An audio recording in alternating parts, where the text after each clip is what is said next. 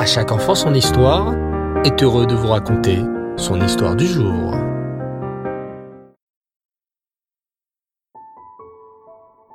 Bonsoir les enfants et Reftov, j'espère que vous allez bien. Bao Hashem. Ce soir, je suis très heureux de vous retrouver pour la Iloula d'un immense tzaddik qui a vécu il y a plus de 3000 ans. Ce tzaddik porte un prénom plutôt connu. Un prénom qui est souvent associé à la chance, le bonheur, la joie. Et oui, c'est Gad. Gad, le fils de notre patriarche Yaakov Avinu. Gad était le septième fils de Yaakov. Tu sais que notre père Yaakov a eu le mérite de mettre au monde les douze tribus, les douze tribus d'Israël. Yaakov Avinu avait épousé deux femmes, Rachel et Léa. Rachel et Léa étaient d'immenses tzadikotes, et elles ont tout fait pour avoir des enfants. Car ces mamans juives savaient que lorsqu'on avait un enfant, on fait descendre une échama juive sur terre. Léa, la femme de Yaakov, avait déjà quatre enfants, quatre tribus. Réhouven, Shimon, Lévi et Yehuda. La pauvre Rachel, elle n'avait pas du tout d'enfants. Alors, que fit-elle? Elle demanda à Yaakov le tzaddik de se marier avec sa servante Bila. Bila aurait alors des enfants et c'est comme si c'était les enfants de Rachel. Yaakov Avinu a écouté son conseil et s'est marié avec Bila et a eu ainsi deux enfants, Dan et Naphtali. À ce moment, d'un coup, Léa a vu qu'elle n'arrivait plus à avoir d'enfants. Elle en avait déjà quatre, je vous le rappelle. Mais Léa était une tzadika, elle voulait encore avoir d'autres enfants. Et comme elle n'y arrivait pas, elle décida de faire comme sa sœur Rachel, et elle donna à son mari sa servante Zilpa, et c'est ainsi que Zilpa eut un fils du nom de Gad. Quand Léa vit le fils que Zilpa lui avait enfanté, elle décida de lui donner le prénom Gad. Gad en hébreu signifie la chance, le mazal. Mais pourquoi Gad fut-il appelé ainsi? Car Léa a vu par Roi que Gad serait toujours victorieux à la guerre. Des années plus tard, lorsque Yaakov Avinu sentit qu'il allait bientôt quitter ce monde, il appela tous ses fils, un par un, pour leur parler et les bénir avant de quitter ce monde. Quand Yaakov arriva à son fils Gad, il s'exclama. Toi, mon fils Gad, tu seras fort et tu gagneras toujours à la guerre. Et je te bénis que tes descendants seront toujours gagnants dans les guerres. Sur le drapeau de la tribu de Gad seront dessinées des rayures noires et blanches avec un dessin de guerrier car la tribu de Gad serait une tribu de puissants guerriers. Et le drapeau noir et blanc symbolisait que bien que la tribu de Gad doive toujours se battre contre des méchants comme le noir, la tribu de Gad garderait toujours sa confiance en Hachem comme le blanc. Quand les béné Israël partiront en guerre contre leurs ennemis, c'est la tribu de Gad qui sortira en première pour conquérir Eretz Israël, car la tribu de Gad était toujours gagnante dans une guerre. Lorsque les béné Israël voyageaient dans le désert, la tribu de Gad était constituée de guerriers, marchait toujours au sud, à côté de la tribu de Réhouven. Et bien que la tribu de Gad soit une tribu de guerriers, elle était une tribu très gentille. Les hommes de la tribu de Gad étaient des hommes forts à la guerre, mais ils ne se servaient pas de leur force pour attaquer les béné Israël.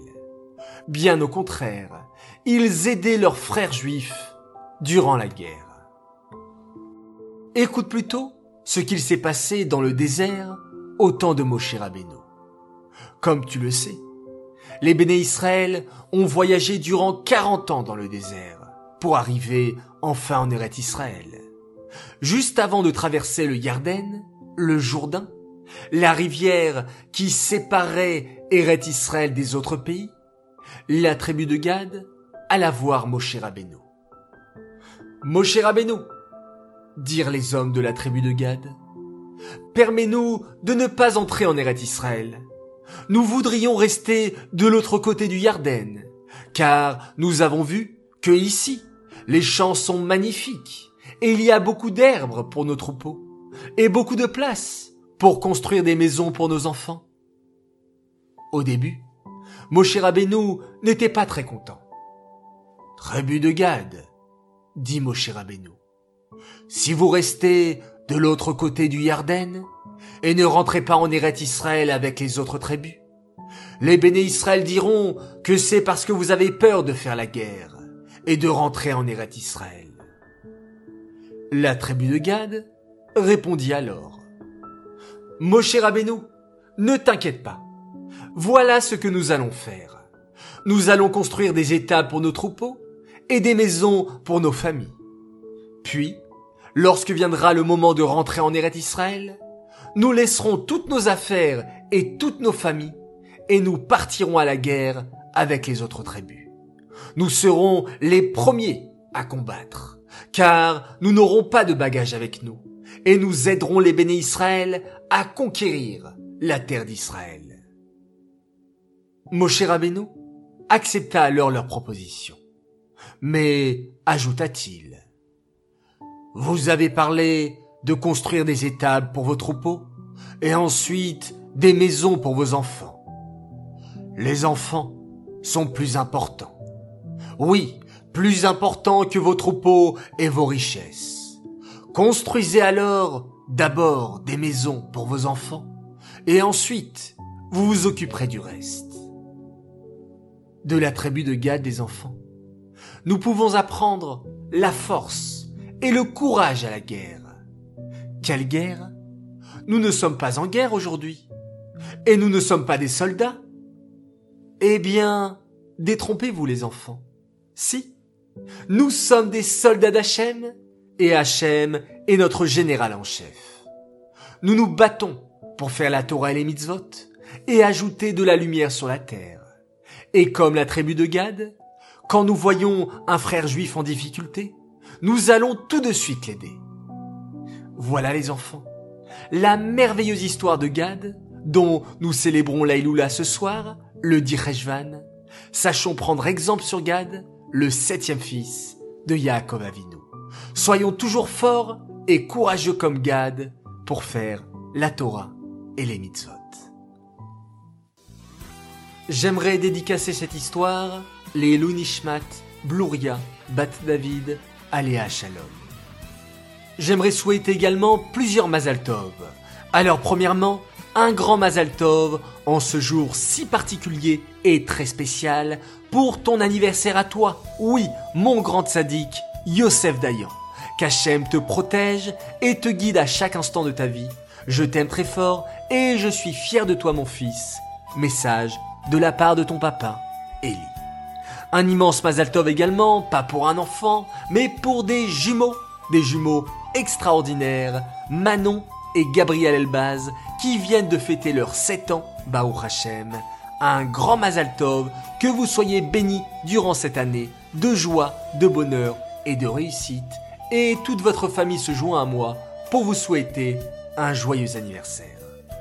Troisième Mazal Tov pour deux autres enfants merveilleux, et plus précisément pour les 4 ans d'une princesse, Sarah Digante, et pour les 3 ans de son frère chéri, qui s'appelle Yosef, un grand, un immense Mazaltov, à vous deux. Enfin, dernier Mazaltov, pour une belle et adorable fille, de la part de son frère Aaron qui me l'a poliment et gentiment demandé, Mazaltov à toi, Chaya Moussia Seba, pour tes 11 ans, qu'Hachem te comble de bonheur.